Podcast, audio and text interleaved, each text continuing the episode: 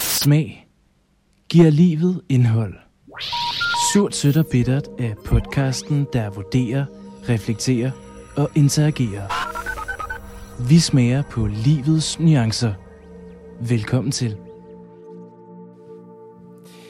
Velkommen til øh, det her splinter nye afsnit af Surt, Sødt og Bittert. Dagens gæst blev født i Ry i 1954. Han har to sønner, Frej og Jakob. Han er uddannet socialpædagog, og så er han gift med Jens og bor i København. Han er også lidt af en politisk superstjerne. Han er Danmarks tidligere kulturminister. Han er stifter af det politiske parti Alternativet. Han er tidligere rektor og grundlægger af Kaospiloterne. Og så er han kreativ helt ind til benet.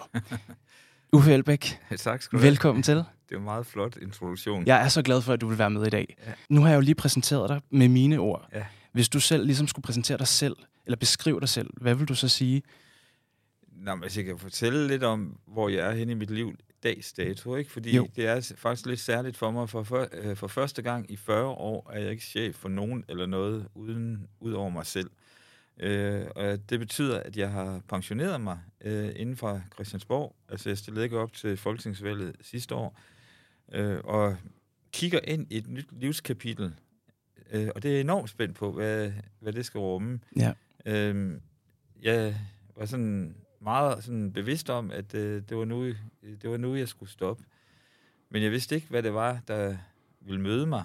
Så for sådan at, at holde sådan en øh, lille pause mellem Mm. Det politiske liv og at have den offentlige figur, og så til det, øh, jeg er i dag, så valgte Jens, som du også har præsenteret, min mand, øh, og så jeg, vi, vi besluttede at tage på to måneders interrail Ja, øh, ned igennem Europa i januar og februar måned. Øh, og da jeg så kom hjem, så øh, satte jeg mig ned og skrev en ny bog, der lige er udkommet her i september måned, som hedder Tvivl, Håb og, og Handling. Øh, og jeg er allerede i gang med at planlægge den næste. Så det er ikke fordi, Fedt. at, øh, at øh, jeg ikke har masser af sjove opgaver på mit skrivebord, men øh, det er meget nyt for mig, at øh, jeg kun taler for mig selv. ja, ja, ja. Øhm, har du også sådan lidt sådan en, den der følelse af, at du gerne, nogle gange gerne vil tilbage i Nation på en eller anden måde? Hvis du ser et eller andet i, øh, i nyhederne, eller noget, som dit gamle parti siger, har, tænker du så nogle gange, åh, hvis de nu bare lige sagde det på den her måde, eller... det kan man jo ikke undgå, men faktisk så øh, var jeg meget spændt på, hvordan jeg reagerede, da jeg øh, stoppede inde på Christiansborg. Mm. Fordi jeg, jeg kender jo, har jo gamle kollegaer, som øh, jo også er stoppet, og som også har, kan man sige, været altså, toppolitikere, ikke? Øhm, og politik, det er jo sådan et drug. Altså, man bliver afhængig af det. Selv hvis man forsøger ikke at blive det, så bliver man afhængig af det. Mm. Man bliver afhængig af, at øh, journalisterne har lyst til at snakke med en. Man bliver afhængig af, at øh, man, man ser sit, øh, sit ansigt øh, i avisen eller på tv. Man bliver afhængig af at øh, kommentere, hvad der sker i verden og sådan noget. Ikke? Øh, så derfor var jeg enormt spændt på, om jeg fik sådan øh, abstinenser, Mm. når jeg stoppede. Mm. Øh, men det har jeg, jeg har ikke haft nogen. Ej. Øh, og, og det tror jeg skyldes, at det var så bevidst et valg, at jeg ikke stillede op, selvom alle folk stod op på maven på mig og sagde, ej, du skal lige tage en øh, periode mere. Ja. Men øh, jeg vidste, det var nu, jeg skulle stoppe. Apropos det politiske, øhm, vi skal jo gennem de her tre smagsnuancer, Ja. og jeg synes, vi skal starte med det sure. Ja. Det kan vi lige så godt starte med. Ja. Øhm, er der en eller anden, øh, en, en oplevelse i dit, sådan, dit politiske liv, som virkelig sådan har gjort dig vred? Er der en eller anden begivenhed? Ja, som, det er der, det er der. Og, og altså det første, der sådan lige dukker op, øh, er både noget, jeg i sin tid oplevede inde på Christiansborg, eller mens jeg sad inde på Christiansborg, men som så jo er blevet forfærdeligt aktuelt øh, i de her dage og uger. For nok fire år siden, fem år siden, du må ikke tage mig lige nøjagtigt på årstallet, men der var jeg inviteret til Vestbreden, øh, øh, og, og dermed også til Israel. Altså først øh, Israel og derefter Vestbreden. Af Folkekirkens nødhjælp. Øh, og da jeg kom derned og så den forskelsbehandling, som øh, palæstinenserne oplever hver eneste dag, så blev jeg vred. Mm. Øh, altså, jeg blev vred over, at øh, Israel havde udviklet sig til et apartheidsamfund. Og det siger jeg med alle de nuancer, der skal til, fordi at jeg har gode jødiske venner. Ja. Jeg har stor øh, re, altså respekt for den jødiske kultur. Øh, men jeg har ikke et græn respekt for, den, øh, for regeringen, Mm. altså den israelske regering. Og den vrede, den blev jo genvagt nu øh, med det, vi ser på tv. Betyder det så, at øh, jeg vil forsvare Hamas' terrorangreb? Ikke et sekund. Mm. Jeg vil hverken forsvare Hamas eller den øh, øh, israelske regering. Jeg vil forsvare civilbefolkningen. Øh, og det, øh, det kan gøre mig vred. Ja. Jeg, kan, jeg, jeg, kan gøre, jeg kan blive vred på min øh, statsminister, Mette Frederiksen, når hun øh, udtaler sig Mm. enormt unuanceret om og øh, udskammer en journalist, som stiller hende øh, kritiske spørgsmål, som jo er hendes, øh, hans vedkommendes opgave. Øh, jeg kan blive vred over, at øh, i hvert fald ind, i starten, at øh, kommunikationen og fortællingerne om, hvad der skete, var så unuanceret, som det var. Det er heldigvis blevet bedre, men, øh, men hele den konflikt kan jeg blive så vred på. Jeg synes tit, Mette Frederiksen, hun bliver fornærmet over, når hun får kritiske spørgsmål. Altså, hun bliver lidt sådan personligt Ja, forarvet. Ja, ja, der er sådan Det gør noget- mig vred faktisk nogle gange. Ja, eller altså, det er jo sådan en mangel på respekt over for øh, journalisterne eksempelvis, eller politiske modstandere, som jo har den rolle, de nu engang har. Altså, de skal jo være kritiske. Øh, og der skal hun jo holde sig på sin egen øh, banehalvdel, synes jeg. Ja. Øh, og det synes jeg ikke, hun gør. Øh, jeg synes, hun udskammer. Jeg synes, hun påtager sig sådan en øh, skole... Øh, lærer. Lærer øh, Hun vil faktisk også gerne være skolelærer. ja, det siger hun. Det kan være spin, Ja. det ved man ikke. Nej. Men, ja, men det er også det der med, jeg har også den der følelse af, at man skal være på nogens hold. Ja. Og det kan være rigtig svært at skulle vælge på en eller anden måde, fordi det er jo dårligt for alle parter, når der er krig, og når der er død, og der er ødelæggelse. Ja, og, og min egen holdning er, øh, jeg fik faktisk et spørgsmål af en tidligere kollega, som spurgte mig, Uffe, har du sådan udtalt dig om, hvad der sker aktuelt og sådan noget? Fordi jeg har jo tidligere blandet mig gevaldigt i hele den her sag. Øh, og det har jeg ikke, fordi at øh, der er så mange følelser i spil. Mm. Øh, jeg, jeg har nøjes med at dele gode kronikker og andre typer links øh, på den eneste platform, jeg pt. bruger, nemlig LinkedIn.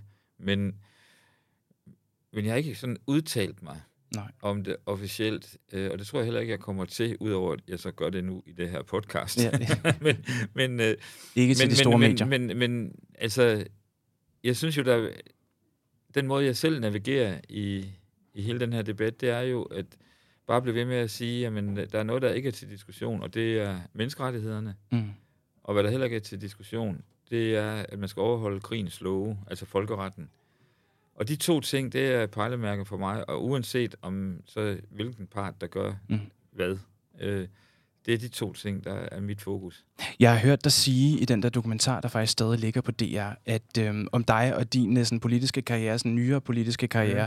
at øh, du siger det her med, ligesom Pippi Langstrømpe siger, at den, der er vældig stærk, skal også være vældig rar. Ja, lige nok Og det rører mig virkelig hver Er det gang, du har sagt det, fordi Ja, jeg ja. er så enig i Ja, det. ja. Men det er jo også lidt det, du siger her. Ja. Altså, og sådan at, Ja, og det er også derfor, at øh, det er så voldsomt, når man ser en, øh, en krigsmaskine som øh, Israel, der har så umådeligt mange ressourcer på den front, altså øh, gør det, de gør øh, på Gaza, øh, i Gaza-striben, ikke? mm, Og øh, jeg tror ikke, der er nogen, der rigtig helt kan forstå, hvor forfærdeligt det er at være buret inde øh, på øh, et geografisk område, der ikke er større end øh, Mors, ja, og hvor, der, øh, hvor der er to millioner mennesker, øh, og de kan ikke flygte nogen steder hen. Altså, nu er de så presset ned sydpå, Mm, og jeg, i går øh, var der øh, historier i medierne om, at øh, der var blevet lægget sådan et øh, scenarie, øh, fra, øh, som er udarbejdet af Israel, som går ud på, at man simpelthen vil skubbe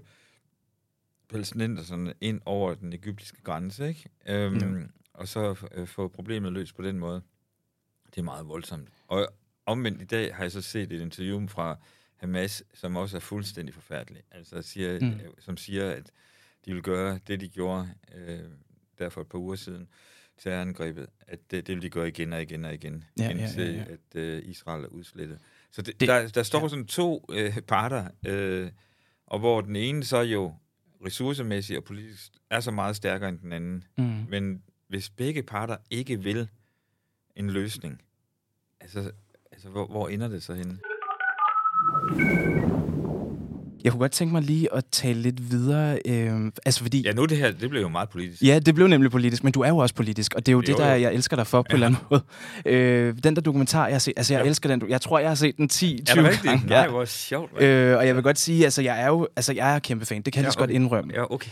men øh, øh, og du for, altså, jeg synes bare, den der hele, den rejse, hvis vi skal bruge sådan en X-faktor-term, øh, du har været på, ja. øh, fra at du ligesom bliver opstillet i, øh, i København, ja. store kreds, ja. øh, for det radikale venstre, øh, til du faktisk bliver minister, til der sker alt det med ja. noget, noget skandale og halløj, og du ja. ligesom er ude igen og starter Alternativet.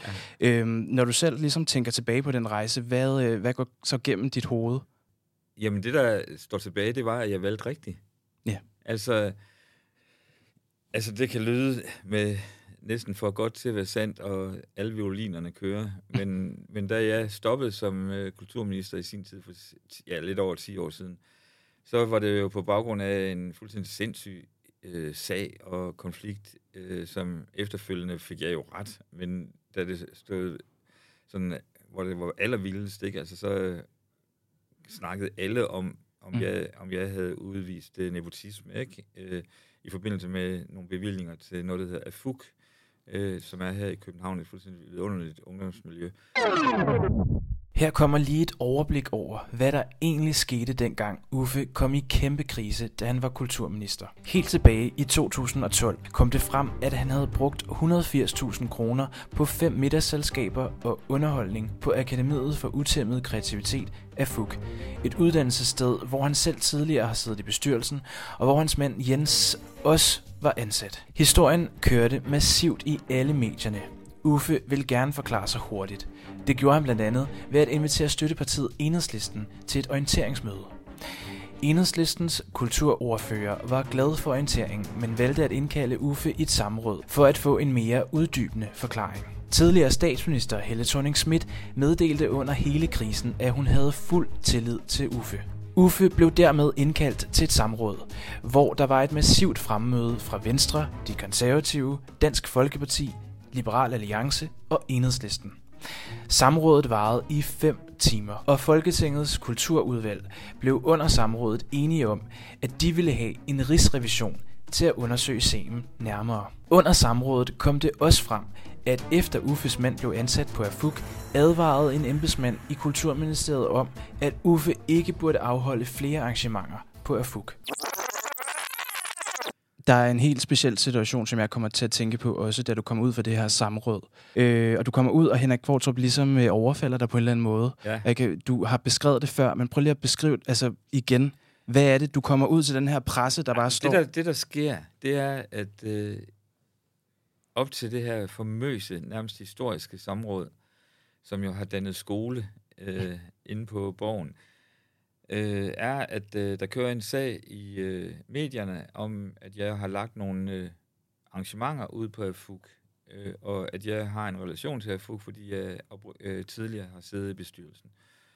Og som kulturminister, der ligger du jo arrangementer alle mulige steder, fordi det skal du. Øh, det er din forpligtelse, det er ikke fordi, jeg har lyst til det, men jeg skulle afvikle de her arrangementer. Mm.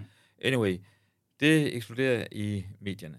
Øh, og jeg, jeg er fuldstændig overbevist om, at øh, hvis jeg bare får forklaret mig ordentligt, så vil folk kunne se, at der ikke er noget i det. Så op til det her famøse øh, samråd, der holder jeg møde med øh, kulturoverførende for de andre partier, og øh, min tilgang er, at øh, misforståelser som regel opstår enten på grund af manglende information eller forkert information.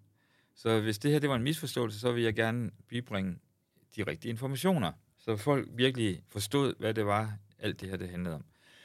Men øh, hvad jeg jo ikke havde helt forstået på det tidspunkt, det var, øh, hvor meget oppositionen jo kunne bruge den her sag til at drille regeringen. Mm. Altså, det her, det var sådan et typisk eksempel på, at en opposition øh, kan mærke, at det her er en, en øh, minister, der er svækket, så nu går vi 100 efter stroben. Ja, lige nøjagtigt.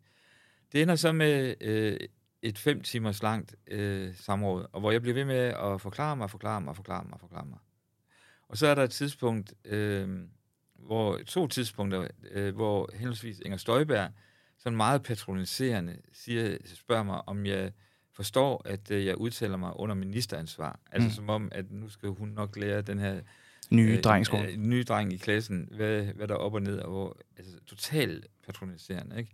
Og der er sådan et, øh, sådan 30 sekunder, eller under 30 sekunder, måske 5 sekunder i mit hoved, hvor jeg tænker, fuck mand, nu svarer jeg tilbage fuldstændig som hun, med samme øh, Tone. Ja, tone som hende, ikke? Men så stoppede jeg mig, fordi jeg tænkte, nej, så bliver jeg lige sådan som hende. Mm. Det, det vil jeg ikke. Samrådet bliver ved med ud. Det, kører totalt i rundt, ikke? Altså, og jeg kunne godt have lukket det ned, men er stadigvæk fanget i sådan en naiv tro på, at hvis jeg bare bliver ved med at svare på spørgsmålene, så skal det sgu nok ende det rigtige sted. Og det gjorde det så absolut ikke. Øhm, og det er, hvis, hvis man kender sådan dynamikken inde på Christiansborg, jeg lærte det ikke i den grad på den hårde måde, på den, øh, ved, ved min egen situation, men efterfølgende kan jeg jo se, hvordan ministerne bare lukker spørgsmål ned ved at sige det samme igen og igen, Igen og og igen, igen. Og, det var ikke min tilgang på det her møde, så jeg, jeg, når jeg svarede, så var det nærmest om, at jeg åbnede op for 10 nye spørgsmål, Mm. og det fortsatte i uen- uendelighed. Så, så øh, blev samrådet rådet lukket ned, og jeg, jeg skal ud derfra. Og øh, det er klart, at man, hvis man har siddet i fem timer og blevet bom- bombarderet med et spørgsmål, altså hårde spørgsmål, så er man jo helt udmattet. Fuldstændig. Øh, det er jo tortur. Ja, det ved jeg ikke, men, men det er i hvert fald en meget, meget, meget lang eksamen Ja, ja, ja. øh, hvis man kan bruge det billede. Ja. Og en hård eksamen, øh, hvor der ikke bare er tre sensorer, der er 25. 25. Ja, ja, ja, ja. øh, så jeg går, jeg går hen og skal ud af døren fra udvalgsværelset, så ud på gangen. Og jeg ved ikke, hvorfor jeg ikke havde forestillet mig det, men jeg havde slet ikke forestillet mig, at øh, der stod nok altså 25 journalister og kamerafolk og lamper, der blev tændt lige i hovedet på mig. Altså, jeg, Mm. jeg havde slet ikke øh, altså, forberedt mig på det. Nej. Og derfor gik jeg min krop faktisk i chok. Ja. Øh, og, og det gjorde den, øh, fordi at øh, Kvartrup, som var den første journalist, som øh, kastede sig over mig, det var nærmest sådan, altså han vildt nærmest kastede sig over mig. Ja. Og så siger han, øh, hvad siger du til, at øh, du ikke længere har opbakning øh, fra Margrethe Vestager, altså som var min partileder på det her tidspunkt. Og jeg ved jo ikke, hvad der er foregået øh, i de fem timer uden for øh, samrådet, så Nej. jeg aner ikke, hvad Margrethe eventuelt har sagt. Det viser sig, at hun ikke har sagt noget. Nej, men, nej. men han, han stiller det her spørgsmål og siger, hvad siger du til det? Og det, det, der var så vildt for mig, det var, at jeg kunne ikke få et ord ud over munden. Altså, Nej. det var som, min mund var helt tør. Ja. Altså, og jeg kunne ikke engang, jeg kunne ikke, det lyder helt vildt, det jeg siger nu, men jeg kunne simpelthen overhovedet ikke, altså, sige et eneste ord. Og så, så er der noget meget smukt, der sker, fordi så er der en journalist, der står i anden eller tredje række, der kan se, at den er helt gal. Og så rækker han øh, hen over sin kollegas øh, rygge en, en øh, flaske vand til mig. Nå. Og så, og så lige så snart jeg får øh, drukket lidt vand, så kan jeg svare. Ja. Men det, men det vilde i den situation, det er, hvad kroppen gør, når den får, bliver udsat for et chok. Alarmberedskab og... Øh, Ja, den lukker ned. fuldstændig. Den Ja. lukker ned, og, og det gjorde den der øh, for rullende kamera. ja. Det var, det var rimelig vildt. Og du havde slet ikke forventet det? Jeg overhovedet ikke forventet. Nej, nej, nej, nej. Var du skuffet over sådan pressen? Var du, altså... Ja, ja, det var jeg jo, fordi at, øh, jeg synes, at øh, de øh, var som lemminger. Altså, de var Ja. ja. helt, sådan helt ukritiske. De, de løb efter, efter øh, altså en, i en retning, ikke? Og, og det var meget sigende, at tre måneder senere, så kommer Rigsrevolutionen ud med deres øh, øh, konklusion, øh, og, hvor de siger, at øh, der har ikke været tale om en nepotisme. Og, Du blev der- renset. Ja, ja, og Ja. Der, der var faglige gode argumenter, bla bla bla. Ja. Der var der ikke 25 journalister, der spurgte mig. Nej, der var... Nej, Der var en. Der, ja, præcis. Der var en. Det interessante var, øh, på sådan et dybt niveau, det var, at ville jeg øh, kæmpe øh, for min position og min øh, titel. Øh, og det er jo klart, at at være kulturminister, det synes jeg jo er det allerbedste i hele verden. Ja. Altså, jeg vil gøre det any day øh, igen, hvis der var nogen, der ringede og spurgte mig. Øh, men grunden til, at jeg så vælger at, at stoppe, det er, at øh, medierne går efter min mand.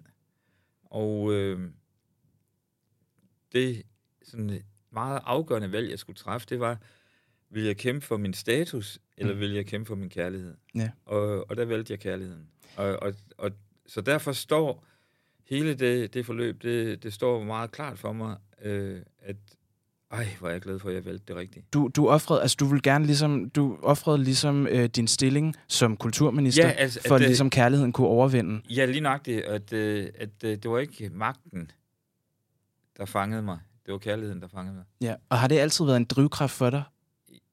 Altså, jeg ved ikke, altså, magt, kærlighed, øh, nu skal man jo heller ikke gøre det mere sort-hvidt, end det er. Der er selvfølgelig masser af nuancer, og Mm.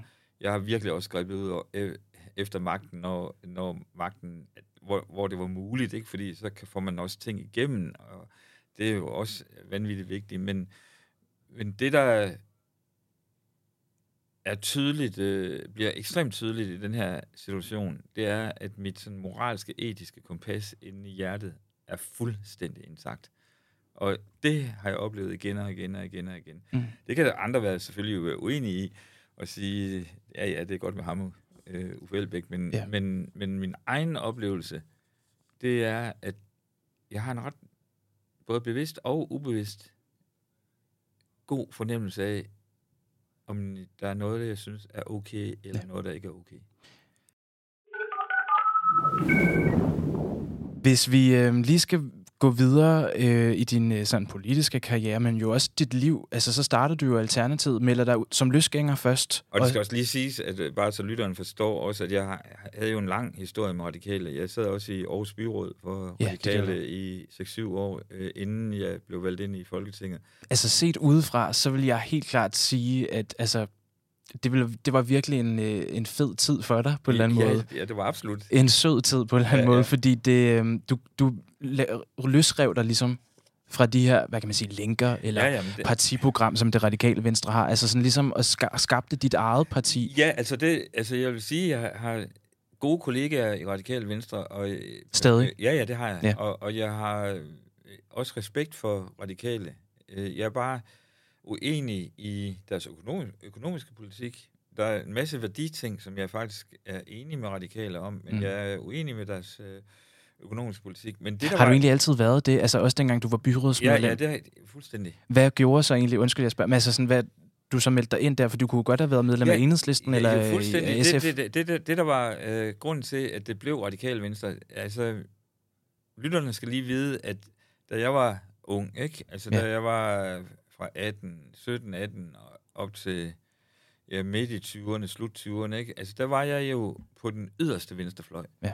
Og, Altså sådan noget venstre socialist? Ja, lige nøjagtigt, Ja. lige nøjagtigt. I 70'erne, ikke? Øh, og jeg har besat boliger herinde på Nørrebro, og Ja. øh, gang i den, ikke? Mm. Altså, og, og jeg kunne argumentere for det hele, og det kan jeg for øvrigt slet ikke. Men omkring øh, 1980, så kunne jeg bare mærke, at øh, den der re- venstrefløjsretorik, at vi altid var imod noget, men aldrig for noget. Mm. I var altid vrede over Vi var det. altid vrede, ja. Ja. var, og, og, af god grund, kan man sige. Men, men jeg, jeg savnede, at, øh, at, øh, at, at vi også kom med et positivt bud på, hvordan kunne samfundet så rent faktisk se ud, og ikke bare om 100 år, men allerede i dag. Øhm, de- den, den tilgang manglede jeg. Og det betød så, at jeg meldte mig helt ud af partipolitik omkring 1980. Og de næste små 20 år øh, var jeg ikke medlem af noget parti. Øh, til gengæld så lavede jeg en hel masse politisk. Øh, jeg var, jeg, jeg øh, var med til at, at starte Frontløberne i Aarhus, som er en øh, super interessant øh, sådan ungdomskultur øh, organisation slash institution slash iværksætterimiljø. Øh, og ovenpå det, kan man sige, oven på skuldrene af det, så startede jeg Kaospilot-uddannelsen, som jeg var rektor for i 15 år. Og øh, så sker der det, at i slutningen af 90'erne, at Pia Kærsgaard træder for alvor ind på scenen, og øh, bliver en meget markant politisk stemme øh, for Dansk Folkeparti. Og det, hun sagde, og det, hun gjorde, og det, hun troede på, og de værdier, hun repræsenterede, og det menneskesyn, hun repræsenterede, det var jeg stik uenig i. Og der, så havde jeg sådan, med alt det, jeg ved og kan, jeg kan simpelthen ikke tillade mig ikke at komme tilbage i politik. Mm. Og så var spørgsmålet nemlig, skal jeg melde mig ind i enhedslisten, eller, eller skal jeg, ja, hvad skal jeg? Og så ender det på radikale, og det kan godt være, at det kan lyde sådan helt paradoxalt, men, men jeg var meget enig i deres værdipolitik, altså ja. i forhold til integration, i forhold til kultur, i forhold til uddannelse. Og den ligger jo meget til venstre, skal ja, vi lige sige. Lige, lige, lige nøjagtigt. Ja. Og så var jeg også øh, enig i partiets historiske rødder. Så det der med, at mennesker gik sammen om at løse konkrete problemer i samfundet, altså Ja. ja. hele civilsamfundstænkningen. Så grunden til, at det ender med, at det bliver radikale, det er, at jeg kunne godt lide den iværksætterkultur, der var i partiet. Ja. Øh, og det der med, at man skal tage ansvar, og man skal gå sammen med andre om at løse problemer. Ja. Den, øh, den der iværksætternerve, den fandt jeg overhovedet ikke i enhedslisten. Nej, og heller ikke i nogen af de andre venstre, altså i, på Nej, SF's. Nej, altså SF synes jeg jo er sådan en socialdemokratisk light, ikke? Altså, igen, jeg har gode kollegaer, øh, eller bekendte i SF, så det, altså det, men, men jeg, jeg, jeg synes bare, jeg er bare ikke enig i, Nej. i deres strategi og, og deres position. Øh, så det, var, det skulle enten være enhedslisten eller radikale. Ja. Og så ender det med radikale, og det er helt klart iværksætter tilgangen. Ja. Og så må du ligesom, hvad kan man sige, æde den poli- hvad hedder det, økonomiske del af partiprogrammet, ja, ikke? indtil jeg ikke kunne længere. Ja, ja. Okay, det var lige et sidespring, men vi talte jo om det her med sådan det, det, sådan det gode i dit liv og sådan noget, og der Ja. skabte du jo Alternativet, Ja. som var den perfekte kombi på en eller anden måde af det radikale venstre og, og enhedslisten på ja, en eller anden måde. Det, det synes jeg jo. Jamen, ja, og det var også det, set udefra med mine øjne, var ja. det Ja. også det, der, der blev skabt der, ja, ikke? lige nok det. Prøv lige at forklare det hele den der øh, rejse igennem, hvor du starter det, og så ligesom kommer faktisk ind med ni mandater i Ja, Folketinget. Øh, det var jo virkelig, virkelig flot. Ja. Øhm, hvad går igennem dit hoved, når jeg siger det? Nå, men jeg er enormt stolt af det. Ja. Altså, det er ikke sådan et, øh, et ord, jeg bruger ofte, at sige, at jeg er stolt af det, af noget. Og jeg bruger det som regel aldrig. Hvorfor egentlig ikke? Det ved jeg ikke. Altså, fordi jeg ikke kan koble mig op på følelsen. Okay. Altså, jeg kan være stolt af mine sønner. No, Ja. Den, er, den er helt ren. Ja. Det kan jeg blive mega stolt over. Ja. Men, jeg var, øh, men jeg var også stolt over alle de mennesker, der var med til at sikre den første valgsejr på Alternativet. Ja. Og, og det var jo øh, et fuldstændig magisk øjeblik, som selvfølgelig heller ikke øh, varede ved. Sådan er det med magiske øjeblikke, at øh, på et tidspunkt så stopper festen, og øh, folk forlader den. Øh, til gengæld så kan man genstarte festen, hvis øh, der kommer den rigtige DJ. ja. Øh, og, det, og det synes jeg jo, er det der er ved at ske nu med Franziska Rosenkilde i front. Øh, Er du egentlig i kontakt med Franziska Rosen? Ja, ja, det er, ja, okay. ja, absolut. Godt. Øh, og vi har, vi har en god relation, og Fedt. jeg har en god relation med MF'erne inde øh, på borgen. Og jeg var meget, meget glad for, at øh, efter al den turbulens, der også var i Alternativet på et tidspunkt, at jeg øh, altså var med til at, at, at, at støtte op om, at de, at de kom med ind i Folketinget igen ved, ved sidste valg og sådan noget. Så, Ja. ja. så jeg har, jeg har, øh, jeg har det meget godt med det lige nu. Altså, I fik øh, 168.000 stemmer øh, i valget i 15. Ja. Øh, det er jo, altså, det vil jeg bare sige, det er jo flot, når man er et nyt parti. Ja, og, og, og, og det førte også flot, at, øh, at øh, man så kommer ind ved anden valg, og igen ved tredje valg. Ja. Altså, der er nok ikke ret mange, der kan huske, at øh, enhedslisten kom ind, og så røg de ud. Altså, det er ikke, det er ikke givet, fordi at Nej. man... At man, øh, man øh, og så kom de selvfølgelig ind igen, skal jeg lige huske at sige, Ja, ja, ja. valget efter. Øh, og siden har de været der, og gør det super godt. Hvad tænker du egentlig om det der med? Fordi jeg ved, øh, Helle thorning Schmidt har jo flere gange været ude og sige, at øh, som tidligere formand, så må man ikke, øh, altså så, så er det irriterende med en formand, der sidder på bagsædet og, og siger alle mulige ting ja, om de ja. nye tiltag og sådan noget. Hvad tænker du om det? Fordi du er jo ikke så, så offentlig mere på den måde. Nej, altså, og som jeg, du sagde i starten, du, du øh, udtaler dig jo ikke politisk på den måde mere, andet end du lægger nogle opslag op, og du, men du går ikke på TV2 om aftenen og ligesom Nej, det siger- gør jeg ikke. Nej. Det gør jeg ikke. Altså dog skal det siges, at øh, jeg sidder i sådan to små radiopaneler, henholdsvis på 24-7 og Radio 4, Mm. øh, hvor jeg sådan fra tid til anden kommenterer på, hvad der sker politisk. Men det du også spørger ind til, det er, skal en gammel partileder mene noget om sit gamle parti, ikke? Jo. Øh, og der var jeg ude en enkelt gang for øh, nok en måneds tid siden og kommenterede på noget, der skete i, i Alternativet. Og det fortrød jeg faktisk bagefter. Ja. Øh, ikke at øh, jeg står ved det, jeg sagde, for det vil Gud, jeg øh, gør. Men øh, jeg kunne bare mærke, at jeg skal ikke ind i det rum igen. Nej. Altså, jeg er færdig med det. Tager man som tidligere formand sådan på sådan kaffemøder inde på borgen? Altså sådan en onsdag formiddag, hvor du lige sådan øh, kommer forbi og siger hej, og hvad så? Og husk nu lige, og altså, gør man det, eller er man... Min, min, min øh, aftale med de gode folk fra Alternativet inde på borgen, det er, at øh, jeg tager ikke kontakt til dem. Øh, Okay. Men øh, hvis de har lyst til at tage kontakt til mig, Ja. så må de gerne. Altså, de skal bare trække på Og mig. gør de det? Og det gør de også. Okay. Øh, og det er jeg rigtig glad for. Og Perfekt. jeg kommer jo ind på borgen for tid til anden. Jeg skal faktisk derind efter det her interview. Nå, Øh, hvad skal du? Nej, det, er, Det er hemmeligt. Det, det er hemmeligt, ja. Ej, jeg skal ind og, og snakke med nogle medarbejdere. Ja. Men, øh, og jeg, altså efter jeg stoppede, så gik der lang tid, inden jeg kom derind. Og nu har jeg så inden for de sidste par måneder sådan været der flere omgange. Hvorfor gik Og- der lang tid? Var det, fordi du lige sådan skulle have rystet det af dig på en eller anden jeg måde? skulle bare have armslængde. Jeg Ja. ja. skulle bare ud af det hus. øh, Ja. Men jeg har stor fornøjelse af at komme tilbage, øh, og øh, altså både medarbejderne, altså Christiansborgs medarbejdere, altså dem, som ikke nødvendigvis er tilknyttet partigrupperne, men altså dem, der bare får hele huset til at fungere, alt fra vagter til, til folk op på, i servicecentret. Og Ja. Det er jo sådan en lille by. Det er fuldstændig en lille by. Øh, jeg synes, det er så hyggeligt at komme ind og sige hej igen, ikke? Fordi at, Ej, dejligt. jeg, jeg, jeg har jo kendt dem i mange år, Ja. så det, det er meget hyggeligt. Til sidst her, altså jeg ved, at i Alternativet, der har I sådan en øh, nationalsang, eller hvad siger man, Love is in the air. Ja. Den er en af dine sådan, favoritsange.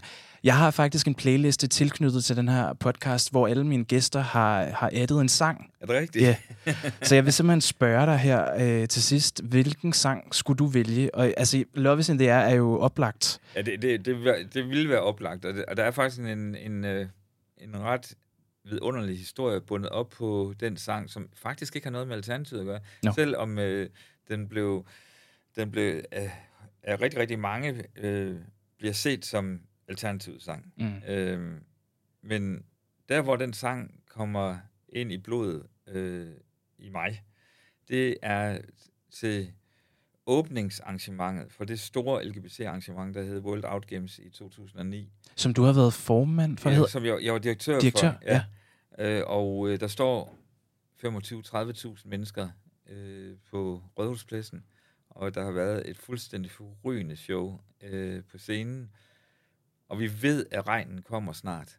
Øh, altså, jeg stod der nærmest og fik øh, og- sådan Ja. per sekunder nærmest, eller per minut at vide, hvor, hvordan vejret øh, ændrede sig. Og vi vidste, at det, ville- det ville begynde at regne. Og vi skulle have øh, øh, artister, apropos Afuk, øh, øh, øh, luftartister fra Afuk, op i trapezerne. Og så skulle de lave et stort sådan øh, show, øh, øh, ja, for os alle sammen, inden regnen kom. Og de nåede lige at komme op. Og øh, så, fordi det foregår op i luften, så kører øh, sådan lyskanonerne opad, altså de skyder lyset op i, i himlen, og så står der 35 mennesker, 35 25.000 mennesker og kigger op i, i luften, og så ser, de, ser vi alle sammen, at der kommer simpelthen altså glimmer, glimmer, glimmer ned imod os. Og alle tænker, hvad, hvordan gør de det? Indtil regnen rammer os. Milliarder af, af glitrende diamanter, og, eller glimmer, Ja. kom ned imod os. Og vi, vi, det, det havde ikke ramt os endnu. Nej. Så vi kunne se det komme ned. Og i det øjeblik, det ramte os, så kørte den der sang, Love is in the Air, ud over Nej, hele pladsen. Nå, Og folk blev fuldstændig gennemblødt. Ja. Og alle gik i gang med at danse. Så altså, Love is in the Air, det handler for mig om øh, åbningsarrangementet for World Out Games i 2009. Og det er der nemlig ikke mange, der ved. Alle tror, at det er jeres øh, partisang. Ja, lige nøjagtigt. Ja. Altså, Det- jeg det- elsker det- den sang, så den må meget gerne komme med. Jamen altså, hvis du synes, at den skal med, så øh, Det synes bare jeg. med. Super. Perfekt. Øhm, Uffe, vi har ikke, det- vi har ikke mere tid. Nej. Øh, tusind tak, fordi du kom. Ja. Øh, og jeg kan sige ud til lytterne, at øh, I kan følge min podcast inde på Instagram, der hedder den SSB underscore podcast.